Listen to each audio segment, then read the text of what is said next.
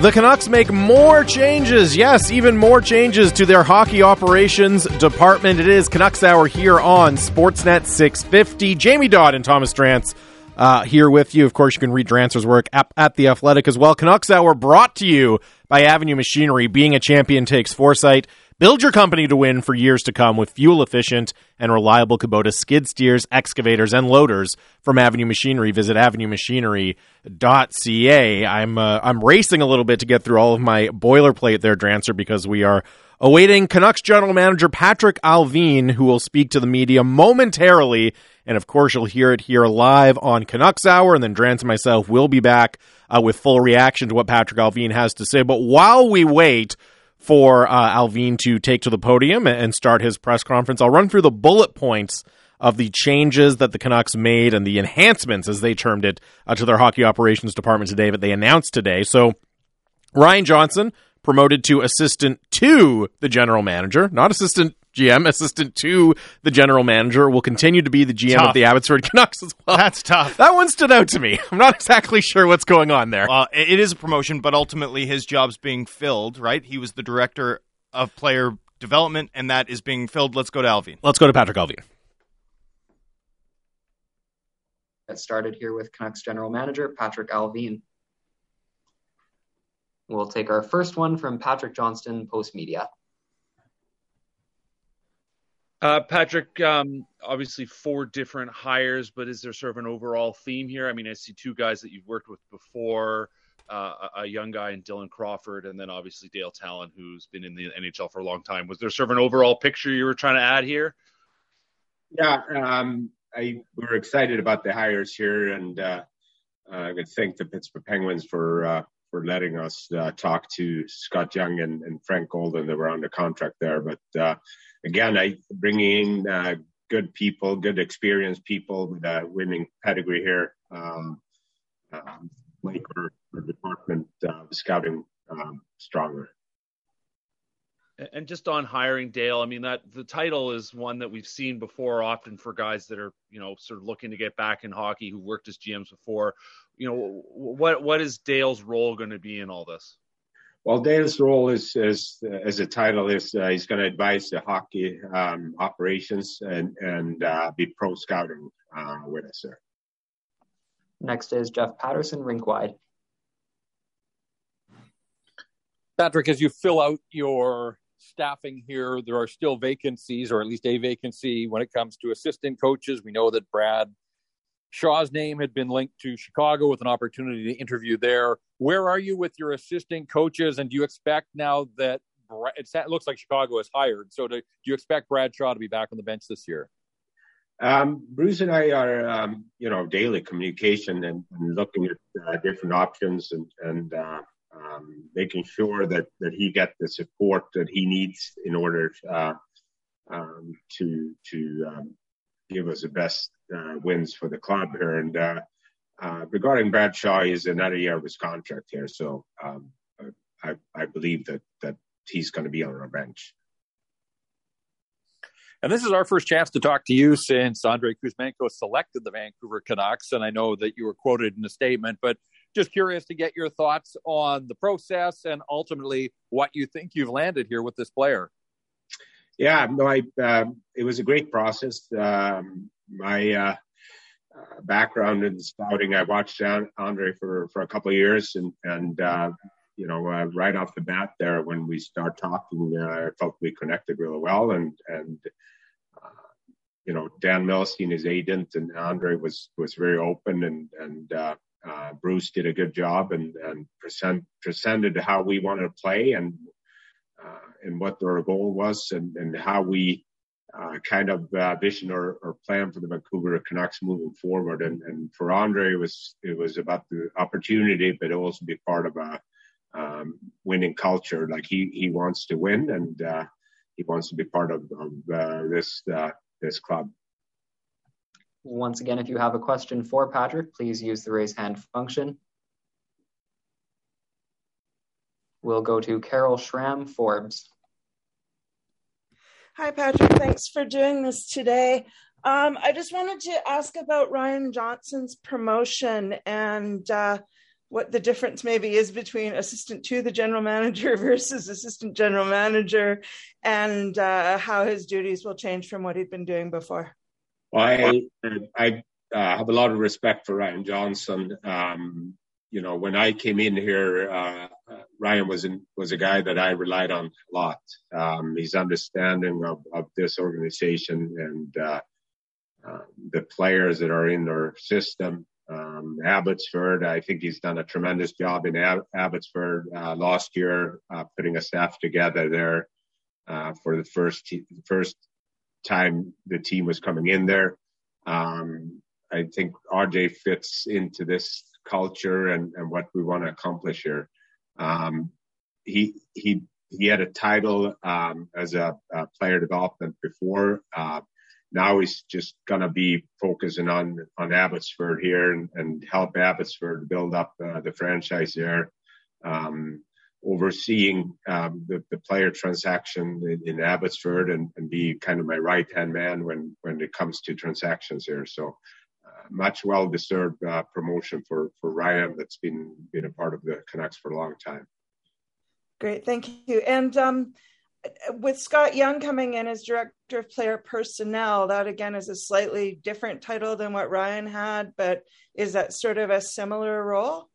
Well, Scotty is going to be uh, um, uh, heading our, our college free agent recruitment, uh, overseeing uh, or unsigned uh, draft picks uh, and and um, special assignments uh, for you know pro or, or free agent uh, purpose there. So um, Scotty will will will not managing um, a team, but he will he will be out scouting.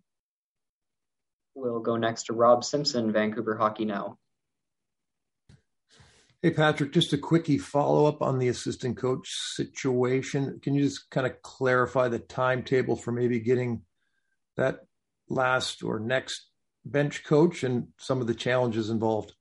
Yeah, I I, um, I don't think we have really a timetable here. I think um, you know Bruce and I are daily looking into options, and and if the right fit is out there that makes our coaching staff better, I think that's something we we, you know, we would take our time and and um, evaluate it and go through the process.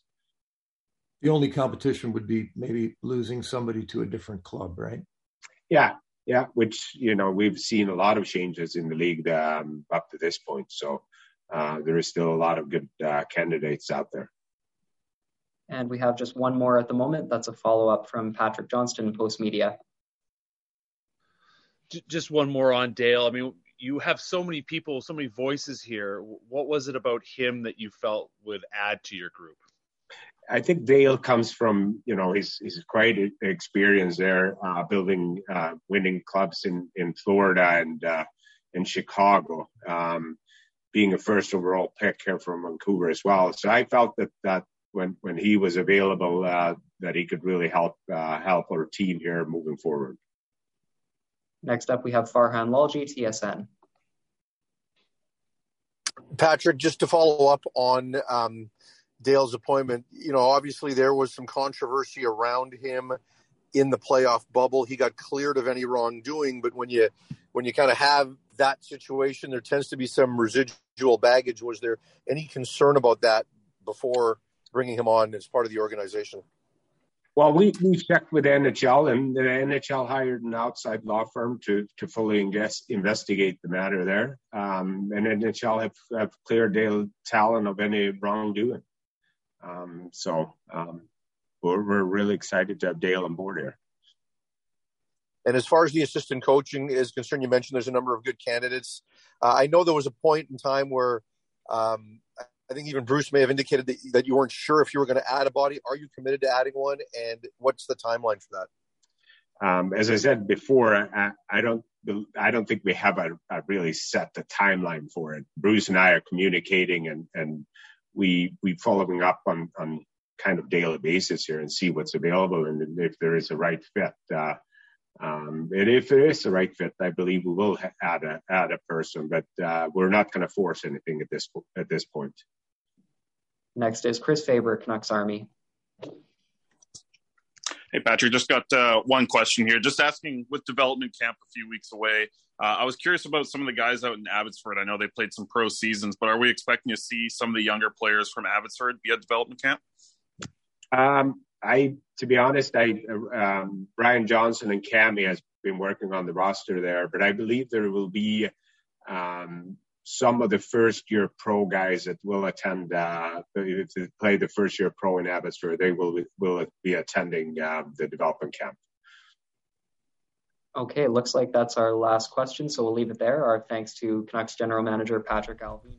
That is Canucks GM Patrick Allvin fielding questions from the media uh, shortly after the club announced that they made some additions and promotions inside their hockey operations department. And if you're just joining us, we were just kind of uh, we had to throw to Patrick Allvin before we ran down the whole list of the additions. So I'll do that quickly now. Ryan Johnson, as you heard there, promoted uh, to the assistant to the general manager. Dale Tallon, which will get a lot of the discussion or a lot of the focus uh, hired as a senior advisor and professional scout. Scott Young, hired as the director of player personnel. He was previously serving as the director of player development in Pittsburgh. Dylan Crawford, who is Marc Crawford's son, of course, former Canuck, former Canucks coach, joins the team as the video coach. Uh, Frank Golden, previously an amateur scout in Pittsburgh, joins as specifically a college free agent scout. So, more changes, more additions, more promotions. We've been saying that a lot, Drancer. I feel almost a sense of deja vu now when we're prepping for our show, and the the the the uh, press release hits that that more names have joined the Canucks hockey operations. Now, having heard from Patrick Allvin, what's your just immediate takeaway from from all of the news of the day here? Yeah, I mean, it's it's an interesting one. the The biggest takeaway for me is that there was no additional diligence done into the hiring of Dale Tallon aside from just checking with the league that that seems insufficient. I think, considering the seriousness of the allegations, and, and granted he was exonerated in full by the NHL, but uh, seems like something you might want to look into beyond just like, we good, okay, and moving on. Um, you know, I, that's that's sort of the the Tallon hire is the one that's going to soak up the headlines. So let's get that out of the way. I obviously know the know the man well. Uh, worked with him day every day, daily for three years, and you know, I just think that considering some of the hires that this club has made and the confidence that they ex- inspired within this market in terms of taking a new approach to staffing this front office. You know, this doesn't feel a part of that. This doesn't feel a part of that, and and you're seeing the skepticism online.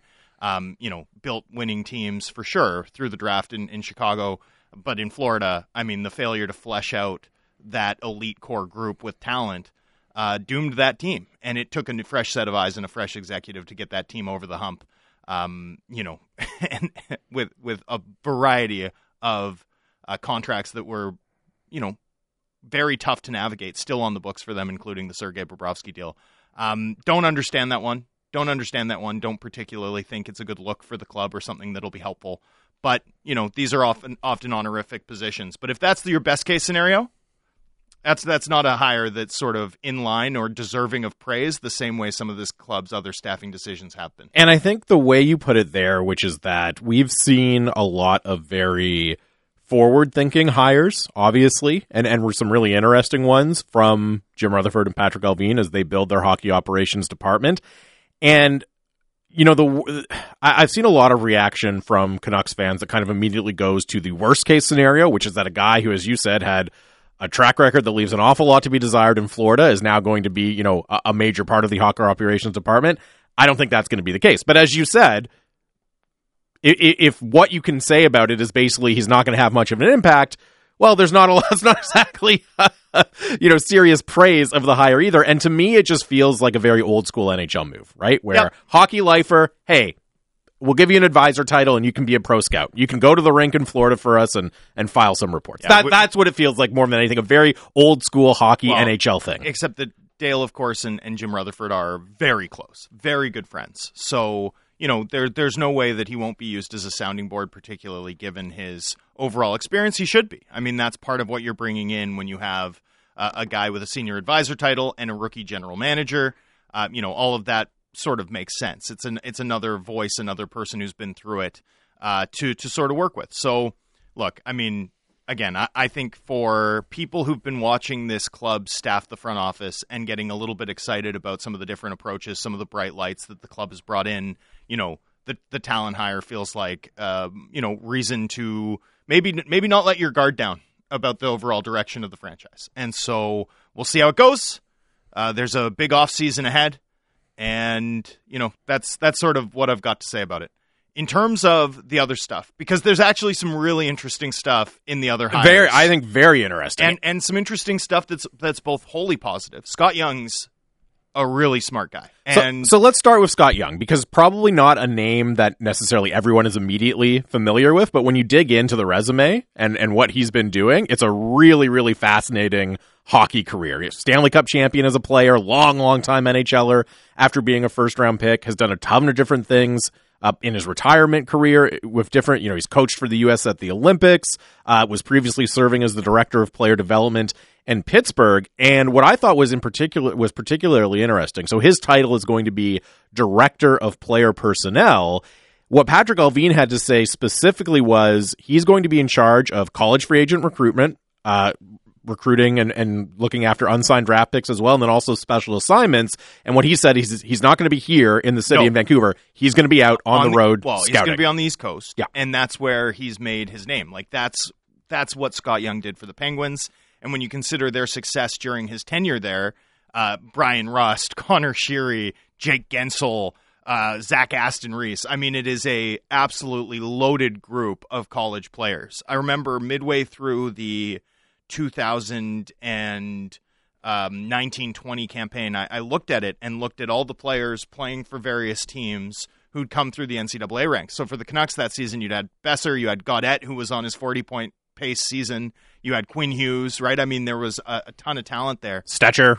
was- Stecher Yep. was on the team. Yeah, there was a lot of guys who'd come through that route, and the Canucks had gotten 219 games played out of college free agents and 116 points, which was second in the entire NHL. Second in the entire NHL, 116 points at that point in February, like just just weeks before the pause. Um, that the Canucks had gotten those types of contributions. First, however, was the Pittsburgh Penguins at 155. The Canucks were second with 116. The Penguins were first with 155. I mean, just ridiculous work.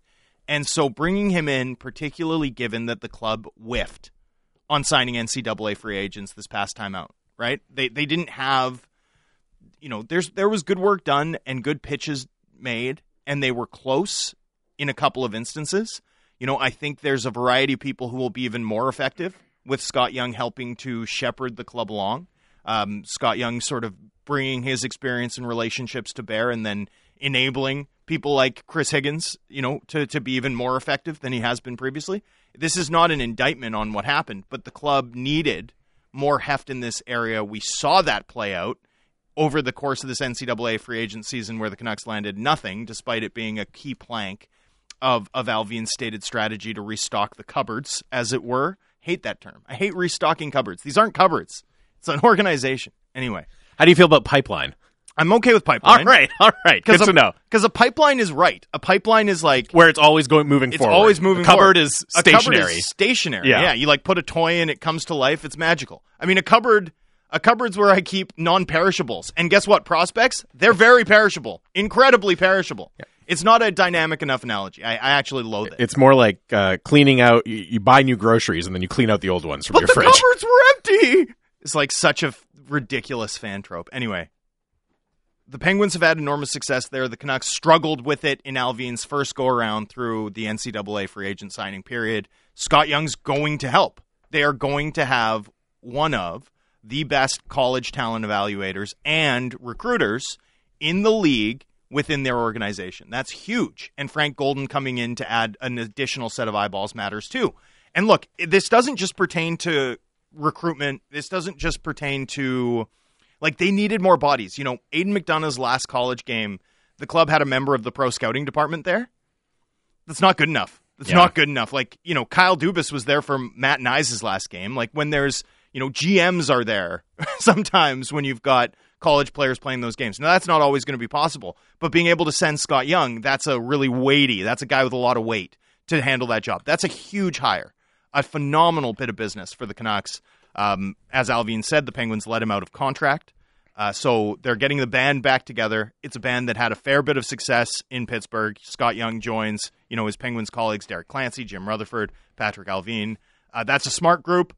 I thought the Scott Young hire was a really impactful one. It could be something that pays off in a major way for this club over the next three, four years. I thought it was really interesting too, because director of player personnel could mean a lot of different things, right? But to hear Patrick Allvin lay it out so explicitly, this is what he's going to be doing. This is like number one. What's Scott Young going to be doing? Number one. Here's what he's going to be doing. He's going to be heading our college free agent recruitment. And, you know, not that anybody expected just because they struck out in this go around for them to throw their hands up and say, yeah, what are you going to do? I guess we won't go down that route again. But it does really just reinforce how important they see that element for this team going well, forward. And, and it's what they dined out on in, in with the Penguins, right? It's the Buzz Fisbit thing. It's the this is it. This is what allowed the Penguins to build around Crosby and Malkin and win two in a row late in their careers. Like this is it. This is the calling card of that Penguins regime.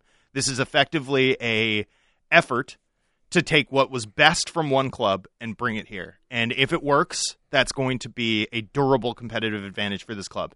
Um, it's not easy to recreate that level of success. By no means is it guaranteed just because you have the right people but getting the right people in is a big part of the task, and it looks like the Canucks have done it. They've really bolstered this department, and then you throw in the fact that you know underneath Scott Young, and and you've now got Frank Golden, a specific amateur scout working to sign college. Well, free that, they listed his title as college free agent scout. Well, and that's really key because the Canucks had a, a, a guy who did that, and he was sort of thrown out following uh, the 2021 campaign, and his name just escapes me right now, but I'll, I'll think of it. But he worked closely with Stan Smyl, uh, who, who used to oversee this, was was deeply involved in a variety of successes that the club had had. Because this is not an area that the club has historically struggled in, but they changed the department up. Stan Smyl got uninvolved, removed from that process. They fired the scout who did the job that Golden now does, and then they they haven't been able to get anybody except Marc Michaelis in like three years, three four years, and you know among the many reasons why this prospect pipeline is so atrophied, why there's so little flowing through it, is also that they've been unable to land some of these guys, um, or or they just haven't even gone out and done it. Like they just haven't been able to go and keep that flow of you know, sure, yeah, Stechers and Tanevs on the top end, but also you know a, a Volpatti or or guys like that who can come in and play, or even just bets, just bets that don't quite work out, a, a Michaelis or you know a Kellan Lain. Uh, you, you got to have those guys. You got to you got to have those guys coming through. This is a big step to re-engage that process. Now, the Ryan Johnson piece. Ryan Johnson gets a promotion, but it feels more like he had to vacate the role for Scott Young, to me. Sure.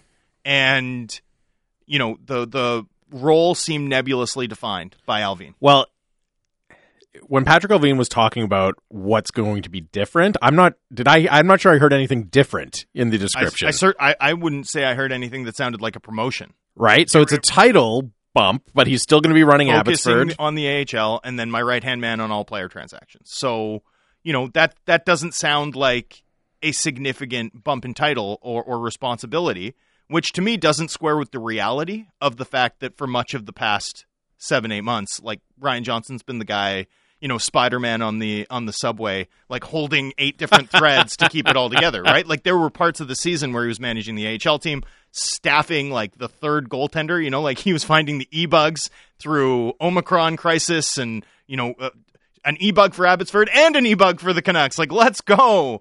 Uh, same day okay. Um, you know uh, did i already say he was managing the cap? Because he was. Uh, and then also you know maintaining his usual things and helping a new group of executives acclimatize to the organization. So Ryan Johnson was at, traveling with the team as well. It, so Ryan Johnson was at various points of the season like the guy who held it all together. And you know, I, I thought at various points that he might end up being assistant general manager, which which I thought was an earned opportunity.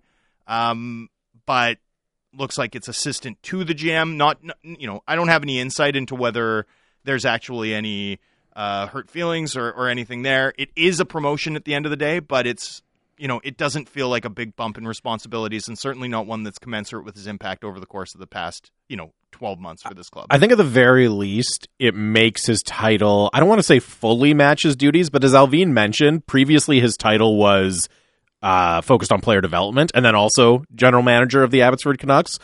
So I think it does get him closer, Ryan Johnson, to what he's actually doing and the role he actually has uh, in this organization. And again, you know, it's it's obviously everyone uh, who's an Office fan, their their mind immediately goes to Dwight Schrute when you hear assistant to the general manager. It's just one of those things. I, it caught me by surprise or caught me off guard a little bit when I read it, but there you go. They're certainly trying to portray it as a as a promotion, and it is a promotion for Ryan Johnson, just not quite one in the in the way that maybe a lot of people would have anticipated. I mean, we have been anticipating uh, for quite some time now, given all of the and and I will say, I mean, Patrick Allvin was extremely complimentary of Ryan Johnson, right? Saying how much he respects him, how much he's relied on him since he's joined the organization. And the interesting thing with Ryan Johnson is, you know, he joined the team after his playing career when Mike Gillis was still uh, the general manager. I think it was an advisory role then, but he's obviously continued to kind of climb the ladder, gain more responsibilities across three different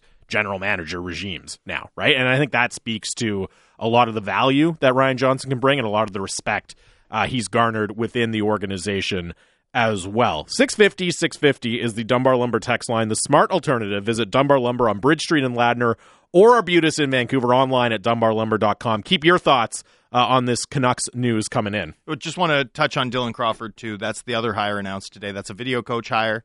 Uh, Crawford is, of course, Marc Crawford's son. Yep. Um, and, you know, pretty pretty well respected. Has put in some time at, at lower levels, honing his skill as a video coach. Uh, a foothold in the game for for Dylan. Um, you know, I just wanted to quickly touch on that so we could move on to various other topics, including some explosive uh, reports out of Donnie and Dhali this morning, which I think we need to touch on and also preview the game in the second segment. But the Canucks have made a series of hires, some of them really interesting, some of them confidence shaking a little bit in terms of you know, hoping that this organization was going to make different types of decisions going forward. We'll see where it all lands, and we'll see what all what it all means as we get into the meat of the Canucks offseason over the next few weeks. Lots more to come on the other side. More Canucks talk. Plus, looking ahead to Game Five, potential Stanley Cup clincher, potential final game of the season happening in Colorado. Keep your thoughts coming in 650, 650. More Canucks hour on the way on your home of the Canucks, Sportsnet 650.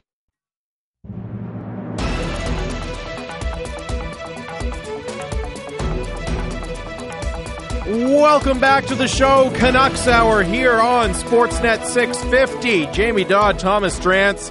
Canucks Hour brought to you by Avenue Machinery. Being a champion takes foresight. Build your company to win for years to come with fuel efficient and reliable Kubota skid steers, excavators, and loaders from Avenue Machinery. Visit avenuemachinery.ca. Another one of those days, Drancer, where, you know, when I woke up, I wasn't entirely sure what we would be talking about other than game five of the Stanley Cup final today. But uh, shout out to the Canucks and also some of our colleagues in the media uh, giving us a little bit of grist for the mill, which we'll get into momentarily here. Just a final thought on the Canucks front office situation. and you know, a minor Matt texted in 650, 650. Uh, where do the Canucks rank in terms of their hockey ops payroll? And obviously, that that kind of information not publicly available, so we have no idea. But boy, there's a lot of bodies. There are a lot of bodies in the front office now. I was trying to just list all of the relevant names as we were prepping for the show, and it reminds me of the uh, like the Corleone crime family chart in, in Godfather 2. it's just packed with, with, Jim Rutherford at the top, and then it all flows down from there. There are a lot of people, a lot of people have been added uh, to this front office over the last six months or so. You're invoking Omerta today? anyway, regarding the regarding the news out of Donnie and Dhali, because let's get back into it. Let's do it. Dhaliwal reported today that there's no surprise from the Miller camp that he's that there's reports of him being shopped, and he and he added that there have been. He was told by a source that the Canucks have been listening on Miller since February.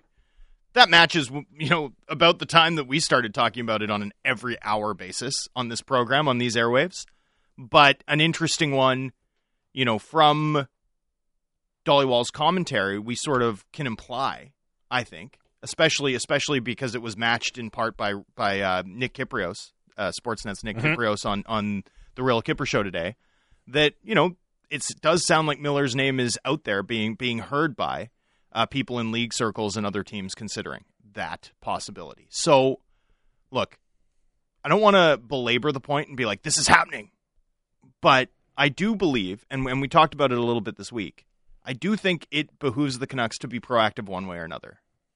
You either get an extension done, and it has to be a team friendly extension, which is too bad. I mean, you look at this top six group, you look at Boeser, you look at Horvat, you look at Miller, right? You look at Pettersson. All of these guys have outperformed their contracts. And the problem with that, the problem with that is the bill comes due. The bill comes due, and the Canucks aren't set up to pay fair value for all of their top six contributors who've absolutely lit things up over the past few years despite the team's lack of success. Like, you can't pay everyone fair value and build the level of depth around them you need to compete at this time of the year in the Stanley Cup final against teams like Colorado and Tampa Bay. I mean, look at these fourth lines. Look at these third lines, right? The the amount of talent you need to win in this league is embarrassing. Like the really good teams, they're they're embarrassingly loaded. And to get there, you can't have, you know, a bunch of guys paid fairly. Like it just I know I know that sounds terrible, but it's true. That's what the hard capped NHL does in terms of forcing teams to decide between fair compensation and, and actually building a winning team to some extent. Um, you know, I, I, thought Ryan Kesler had some really interesting commentary on this when he was talking about the Leafs loss the other day, where he was like, the biggest problem is that their guys didn't take less to win, right? I thought that was a remarkably cogent piece of analysis about th- that team's structure as opposed to focusing on you can't pay four guys that much. It's like every team pays four guys that much. That's the model now. It's a stars and scrubs league. But, you know, anyway, it's a fascinating dichotomy there. I do think the Canucks need to be decisive here in terms of having either team friendly settlements or trading the players before the value gets complicated, before cap space gets allocated around the league and the number of bidders decrease, before the player's willingness to sign an extension with another trade partner becomes the major factor deciding what their value will be, that that pre-agent factor which we've been talking about a little bit one way or another, a decision has to be made. And I'm not going to sit here and say that the Canucks should trade X really, really good top six player who's going to take years to replace because those are absolutely arduous decisions to make. Like brutal, brutally difficult decisions.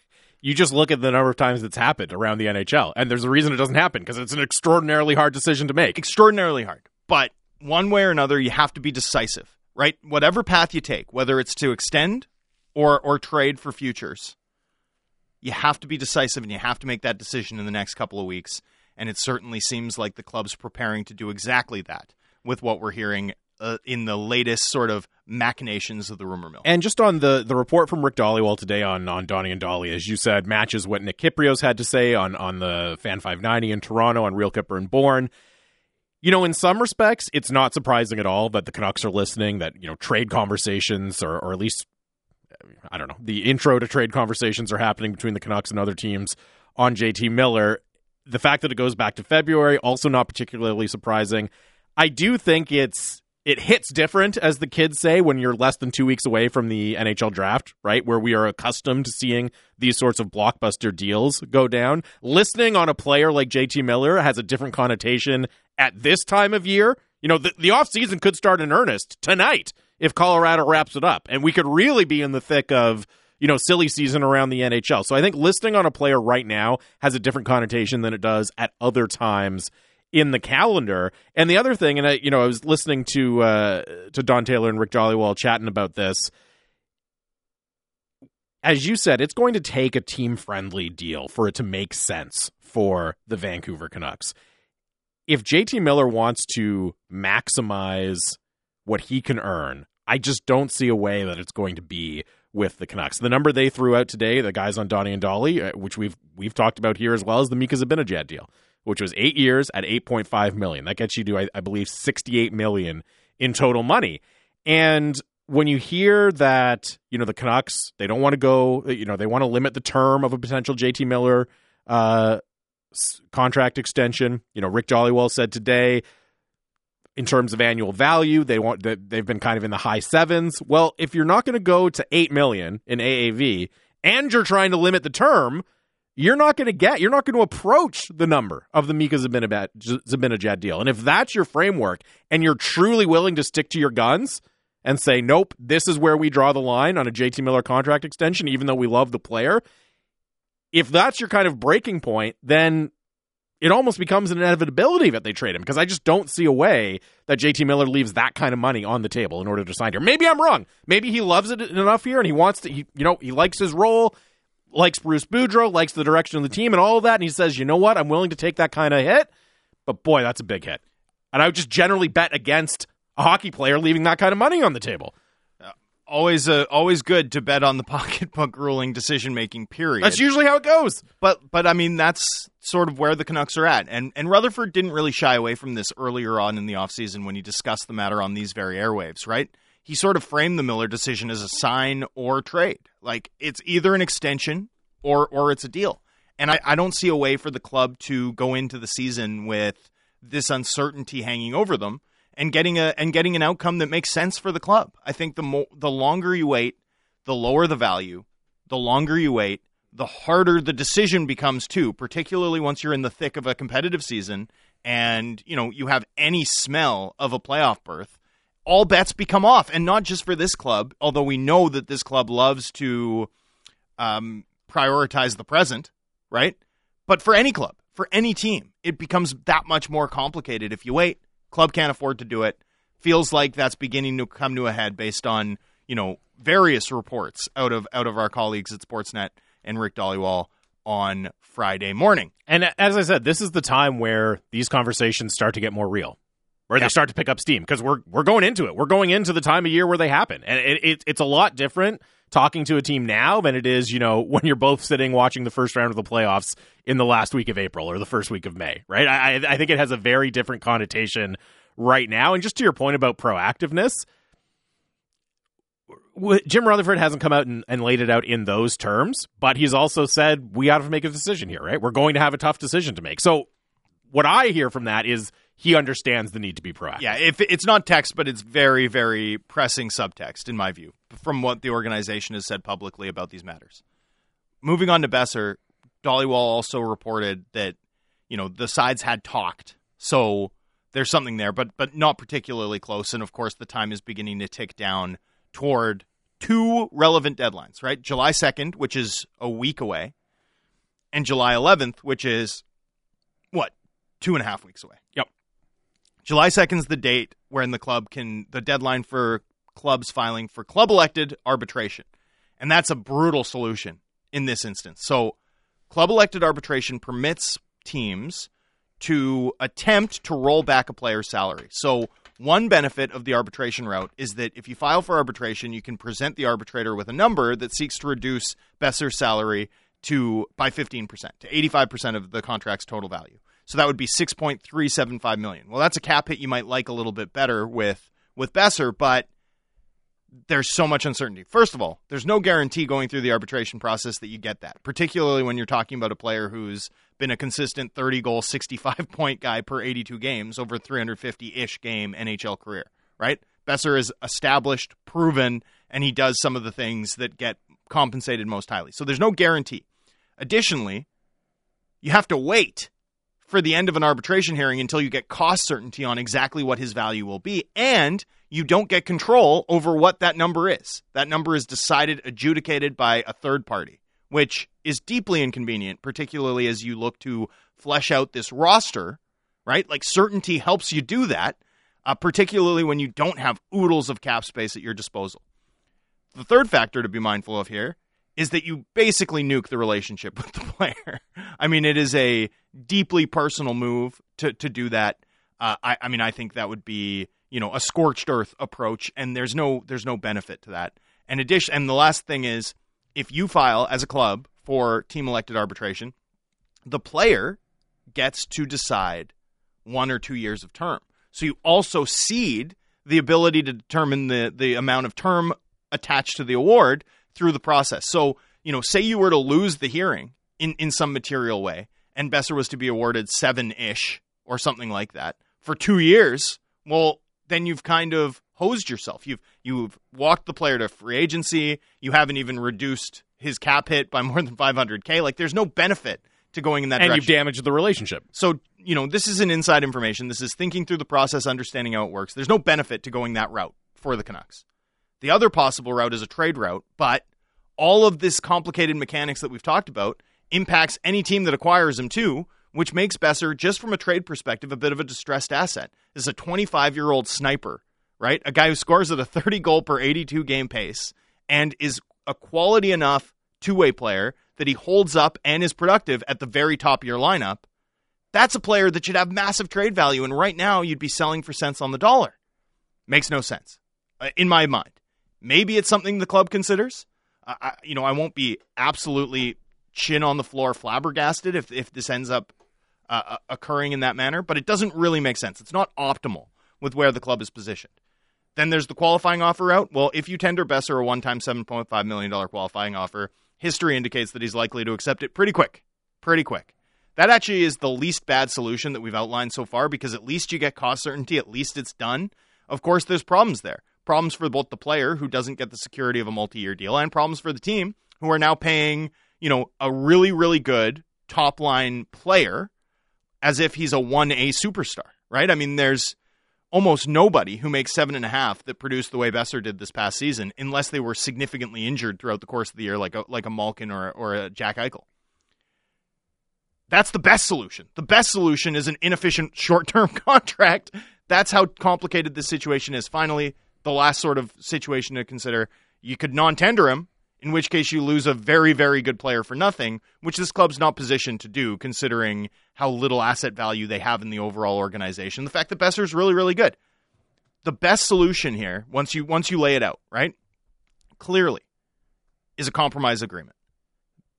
Club's talking about it with Boeser's camp. Doesn't feel like there's been a ton of progress, and time is getting late. You want to get that done before the 11th. Ideally, you want to get that done before the 2nd so that you're bargaining with the specter of arbitration hanging over it, right? That's one card that you have to play that sort of, you know, at least it doesn't take Boeser's camp out of the driver's seat, but at least it puts one of your hands on the wheel. At least it's something you can, you know, lean on to be like, well, we could do this. That could be a possibility too. It's one tiny piece of leverage. Even if they don't really card. believe you're going to use it, it's still it's hanging out for it's there, a card right? to play. Yeah. And so time is getting late in terms of reaching that type of favorable settlement. For me, this is probably or should be the highest priority matter for the Canucks prior to the draft. Even even higher than the extension or trade decisions for Horvat and Miller because this one's even more time sensitive. If you're going to reach that compromise agreement, you got to come to it relatively quickly and there's no outcome that is favorable to the team in nearly to nearly the same degree as that one if you can get it done. The extension, yeah, the extension is is Yeah. is the absolute goal. And I a, a three year deal at like a six, you know, some somewhere like six five, six Six-five. six, yeah, something like that. That's your best possible outcome by a mile. if by a I mile. if I had to bet on the outcome, that's what I would bet on. oh, I, But it's not a guarantee. I think I think you'd get decent odds because I think by far the betting favorite should be one one times seven five. Yeah, it, it's just it, it is it's a tricky math problem because if he accepts the QO, then he gets the same QO. He's entitled to the same QO next year, right? Yep. So that's you can look at that as a two year deal worth a total of fifteen million. Three years at six point five. What's that? That's just shy of twenty million. It's nineteen and a half. So is that difference? Is that enough to coerce him into taking, uh, incentivize him into taking? yeah, and, the, that's and the co- question. the coercion It's not- not the formulation is, word, is the not the wrong best one word, yeah. because because here's one of the one of the things that you can do right? Like if you're going to be creative about this right? One of the one of the edges one of the ways one of the weapons available to a team to drive settlement here is that a, a one year qualifying offer is paid out entirely in paragraph one salary which means that for Boeser's camp it would take nine months to see that seven and a half million. Or you could go in and I checked this contract formulation that I'm about to present to you against the variability formula that governs NHL players SPCs in the in the CBA. You could go in with 8 in the first year, 7 million in signing bonuses. So that's like the day you sign, You get seven million. you get your qual- you get almost your entire qualifying offer. And if you're an American national earning in Canada, that's hugely advantageous. Not just because always you want money up front, but also for for taxation reasons. Then you'd structure deal year two at six and a half with five and a half in signing bonus. Structure the third year at five and a half, uh, four and a half in signing bonus. So it's almost all paid out in lump sum payments. It's it's front loaded, and and there's a ton of benefits to doing this types of deal for both sides. Unfortunately, it's also a really expensive proposition. Like it's something that require, but I just don't see any way out of this that doesn't require the team to pony up. You know, either pony up in terms of the cap hit, or you pony up in terms of hard signing cash, bonuses. Or you make a suboptimal decision for the team. And this is why it's such a big test of the organization's fortitude at every level, but in particular, the deal making ability of, of Jim Rutherford and Patrick Allvin. We're going to learn an awful lot about it over the course of the next few weeks as the Boeser situation plays itself out. Quickly, game five. Stanley Cup on the line for the Colorado Avalanche in Colorado. Do you have a feeling, a gut feeling, a sense of uh, of what you expect to see tonight? I, I think Colorado's going to come out incredibly. I think we're going to see a fireworks show in the first 10 minutes. And the game will turn on whether or not the Lightning are close thereafter. Like I think we're either going to see it be 2 nothing and, and the cup is over, like the final is over, or the Avs throw the kitchen sink, the Tampa Bay Lightning bend but don't break. And if they do that, I think they're going to win and force a game 6. Avs are the heavy favorites at playnow.com, uh, minus 185 to win tonight and to win the Stanley Cup Uh, tonight. you call that heavy? That's pretty heavy, I would say. It's decent. It's not. Right. It's not exactly It's not overwhelming. It's not. It's you're not doubling your money. No. or you're not. You know. I mean, It feels right to me, though. but if you're betting on if you're betting on Tampa, you're not doubling your money. You're at a. No. You're at what? What's the decimal point on it? Like it would point- be. Hold on, I've closed the tab now, but yeah. Anyways, Yeah. whatever. It's like a dollar eighty uh, for every dollar you invest. Yeah, something So- like that. So I mean, I wouldn't call them heavy underdogs, but they're underdogs. it feels like I, I agree with you about Colorado coming out on fire. I think we're going to see that. oh yeah. This feels like the game that Vasilevskiy needs to steal to me. Not that Tampa can't do it in other ways. Of course, that's always capable. And as you said, if it's close after the first 10 minutes, they have other ways to win. They have other ways to get back in the game. But just with the injuries piling up, Yeah, you can feel the miles on that- the Lightning now. It feels like they need Vasilevskiy to be the guy to have that type of performance. Uh, not that we've all kind of been waiting for because he's had some really good moments in this series, but to have the truly signature moment uh, where he steals this game and kind of breathes new life back into the Stanley Cup champions. But either way, yeah, Stanley Cup in the building in Colorado tonight. I don't know. If I had to bet one way or another, I'm probably taking the Avs to finish this off, but as we know, very, very foolish to ever count out the Tampa Bay Lightning. It's going to be really fascinating to see how this one plays out. There's a chance that we are officially into the offseason. Actually, there's a very good chance that they play on Sunday again, Drancer. But the ne- that the next time we come on the air, we're uh, we're breaking down the implications of a Stanley Cup final and looking ahead to the offseason for the whole we'll NHL. either be doing that or breaking down a game seven. Either way, which will be pretty good. either That'll way, tune in on too. Monday. We'll have some fun. That'll be pretty fun too. All right, we will be back on Monday. Enjoy the game tonight. Enjoy your weekend. The People's Show. I'm filling in for Bik with Randip today. That is coming up next. You've got it on the home of the Canucks, Sportsnet 650.